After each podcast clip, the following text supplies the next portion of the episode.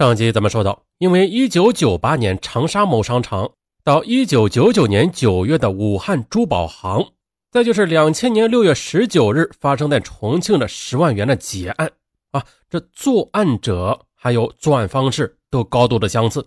于是公安部决定常德九幺特大持枪抢劫案和长沙、武汉、重庆系列抢劫案并案侦查。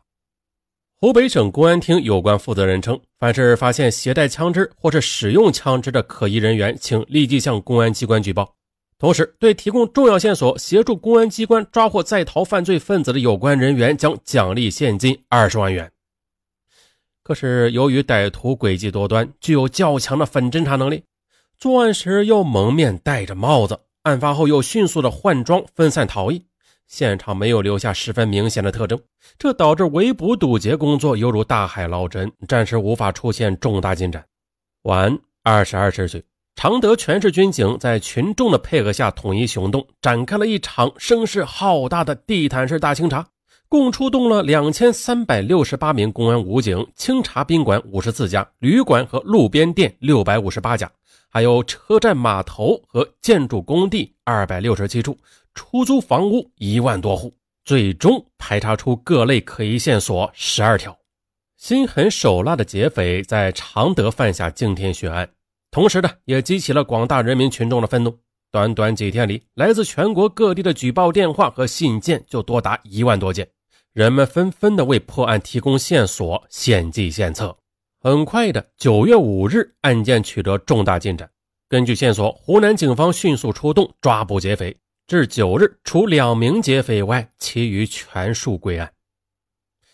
那警方是如何侦破此案的呢？我们要从被杀的银行行长夫妇来说起。大家还记得农业银行的行长吧？他被张军诱骗出来，套问银行内部的情况，结果一无所获，一怒之下便把银行行长夫妇给杀害了。在常德九幺劫案发生之前的半个月。也就是八月十五日，常德市安乡县农业银行行长胡梦莲及其妻离奇失踪。八月十五日晚，胡梦莲一家子还共进晚餐呢，邻居并没有察觉到什么异常啊。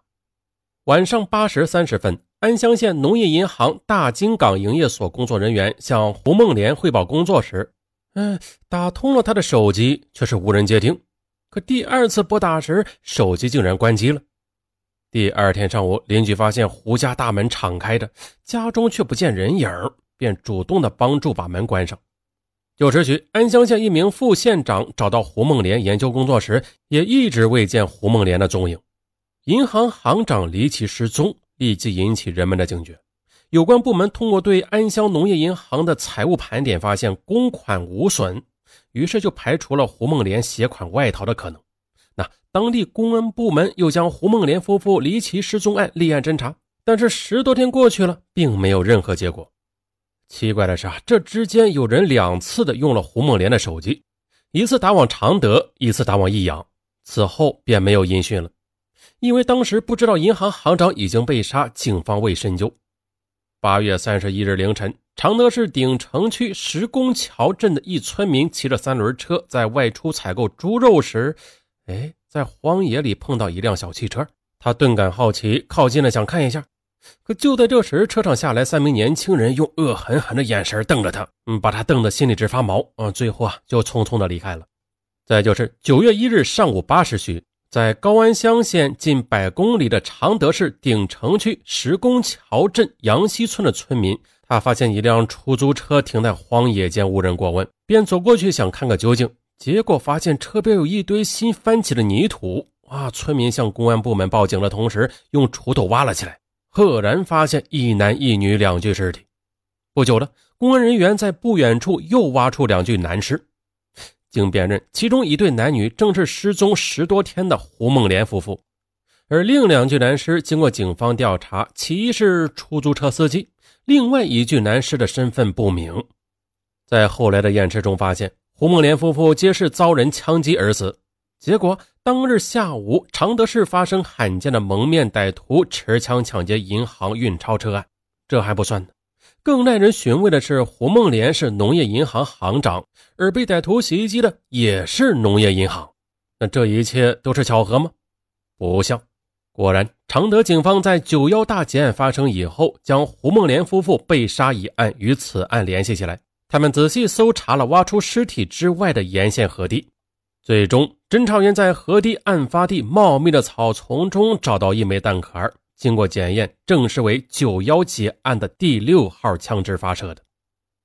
运钞车劫案发生和银行失手被发现，警方再次监听到被抢手机又与益阳常德方面联系。警方得出结论：劫匪仍然在益阳、常德一带活动，并且有可能多数是常德附近的人。于是呢，更加加强了对常德、益阳的布控。由于电信部门按照警方要求，继续的将被抢手机开通，所以劫匪再次与常德、益阳联系时，警方便从此信号中发现了重要线索，即常德人李金生开的胖子酒家极其可疑。经常在此吃饭聚会的有关人员有重大的作案嫌疑，于是警方展开了全面侦查，并且基本的确定了主要嫌疑对象。而事实上啊，在此之前早就有群众举报了，说胖子酒家经常有黑社会性质的人聚餐，说不定与杀人抢劫案有关。经过警方多方调查，最后终于确认九幺劫案发生前，劫匪曾在此聚会。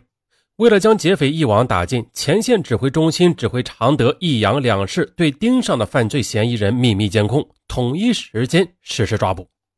劫案发生后，劫匪潜伏两天，于九月三日终于露出行踪。九月三日，警方设在常德指挥部接待了一名举报女性，她是常德城区大酒店的服务员。她说，血案发生前有四人曾住在该酒店，并且在酒店打了很多电话。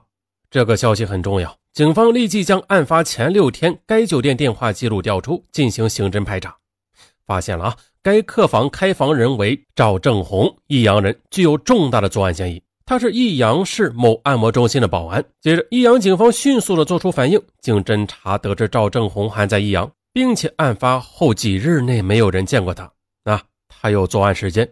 于是，益阳警方全力以赴在益阳侦查赵正红，并且基本摸清了赵正红的情况。